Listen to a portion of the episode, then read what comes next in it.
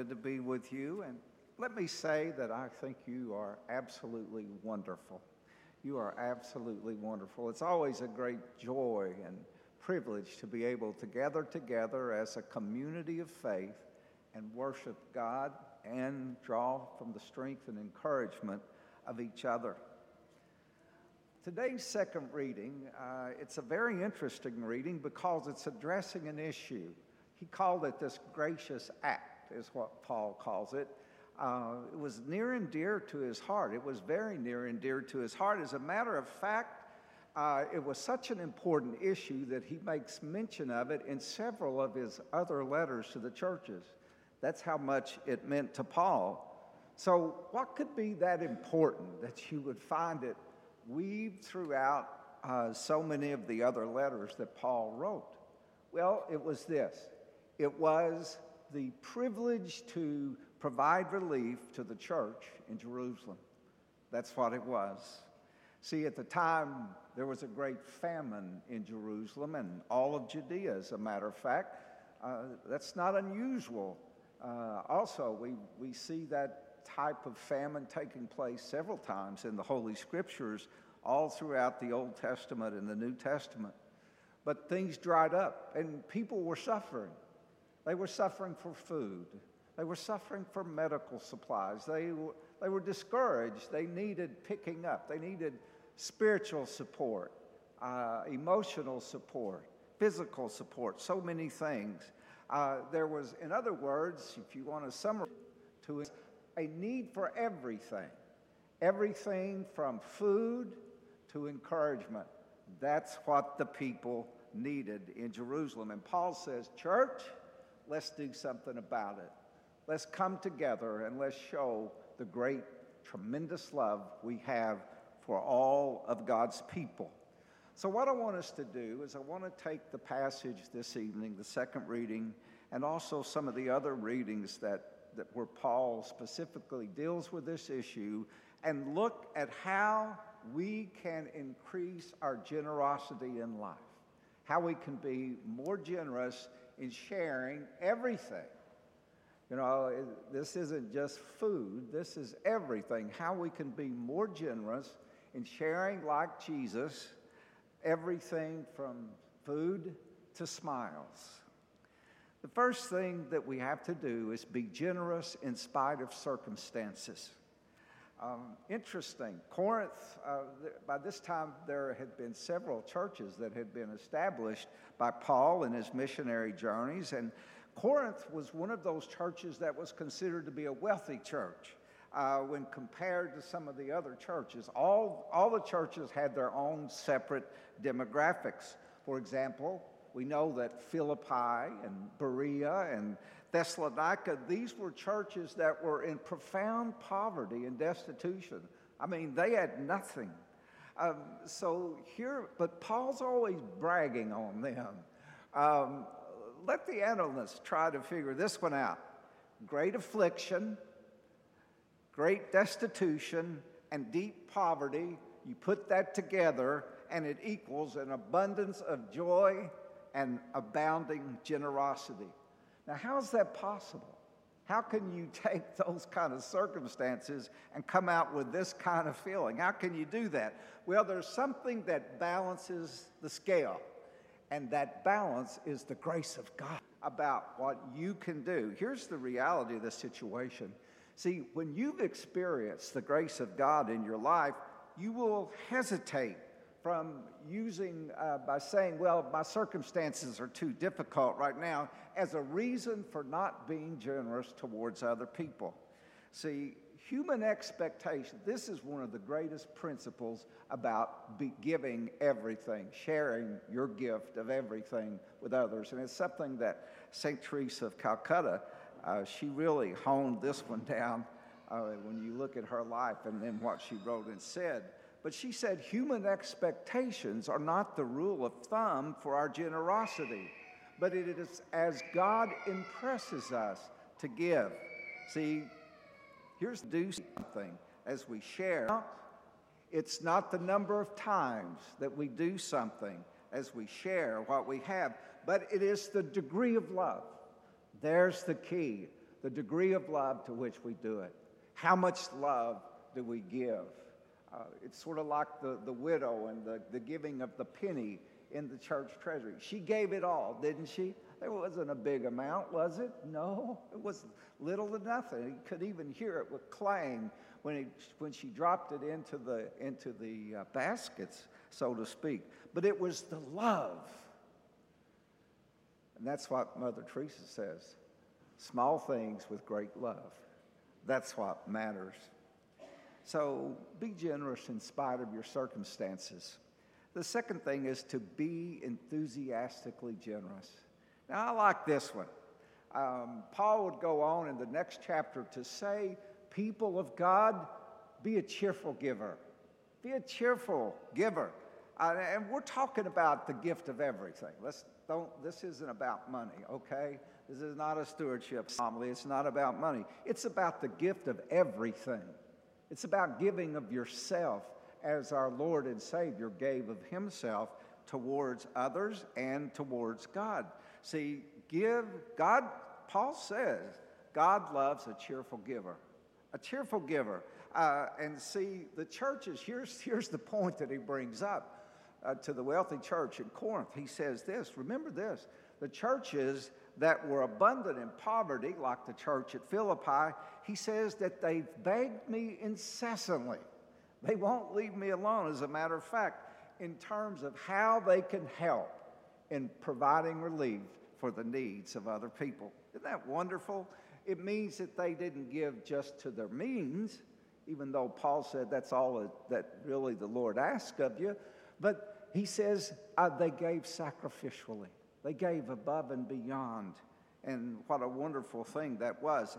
And their, their generosity, because it's flowing out of this love of God, it's voluntary and it is spontaneous. See, it's, it's created from grace, not from pressure. And that's a wonderful thought. See, generosity flows from a joyful heart. That's where it all starts. And not one that hesitates or begrudges. Don't give. I wouldn't give anything if I couldn't do it cheerfully. I, I really wouldn't. I wouldn't. Because I like what St. Augustine said about it. Listen to what he said. If you put your hand out to give, but do not have pity in your heart, you have done nothing. So why do it?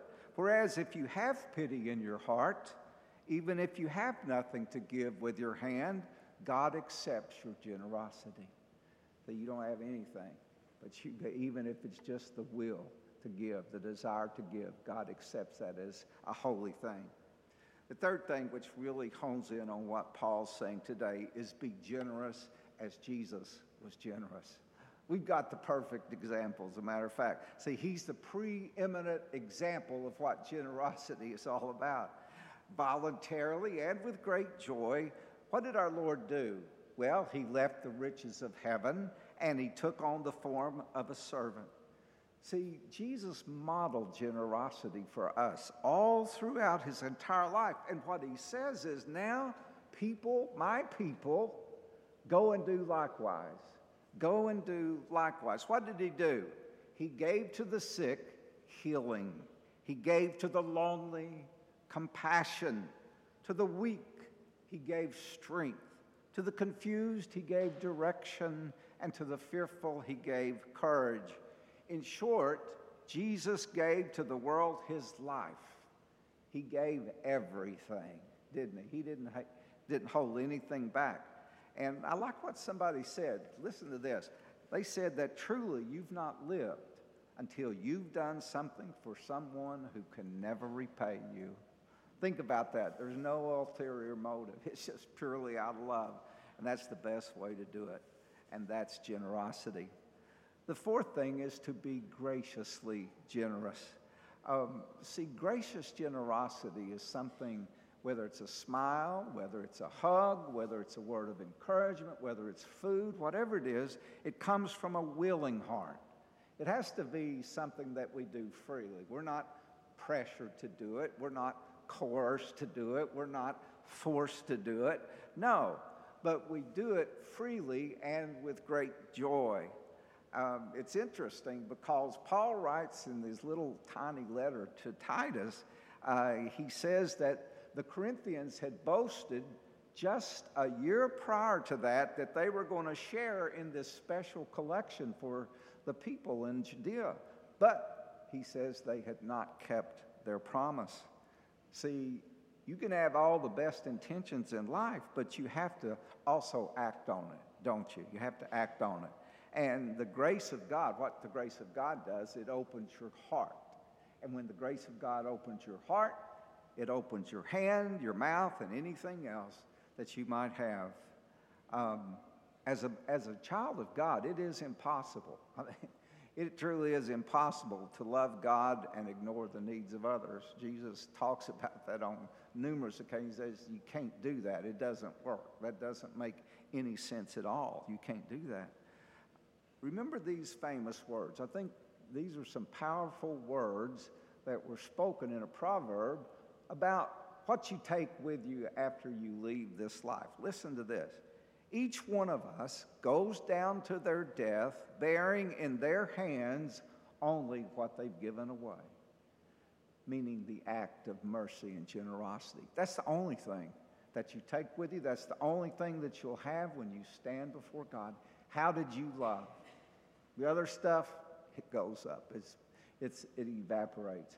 But it's how did you love while you were on earth? He said that's what's going to make the difference.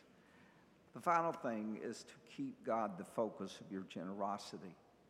Uh, Paul begins to reminisce a little bit about the story of the widow and the mite and everything she gave. See, she gave everything she had. Now, in, in today's terms of wealth, it's nothing even today, it would be nothing. It would be absolutely nothing. But see, once again, you got to go back to the motive for generous giving. The motive is love. It's love. You do it out of a sense of love. That's what matters. Um, I like this story. One day, a young girl, she, a little girl, she pulled a ring from her finger and she put it in the collection basket. And afterwards, the pastor said to her, little one, I saw what you did. And that was a really beautiful gesture for you. But we want you to have your ring back. Will you take your ring back? And here's what the little girl said She said, Pastor, I didn't give that ring to you. I gave it to God. I gave it for the glory of God. See, I like what St. John Paul II said. He says, What counts is this it's the interior value of the gift. It's the readiness, it's the love to share everything for the love of God. That's what matters. See, that's the beautiful things. Grace filled generosity is an evidence of love. That's, that's what it is. It's an outward act from something that's coming within, and it's that deep, abiding love that you have with God. And so, love for God and love for others, it, it truly is. Can, the one who gives generously will do this, as another proverb says. The one who gives generously knows that their interest will come from God. Isn't that neat? He's the one. He's the one that's going to bless you beyond imagination. So I'd like to leave you a couple thoughts for reflection. Remember this you are a gift to others. You truly are a gift to others. How generous are you in sharing yourself, the gift of yourself with others? What kind of, how would you say your generosity level is? Reflect upon the words of St. Teresa again. Let us insist more and more, she says, on raising funds of love, kindness, understanding, and peace. The second thing is this this is the source of it all, this love that we have. Thank God for his great generosity in giving you the wonderful gift of his Son, Jesus Christ. God bless all of you and live life joyously and generously.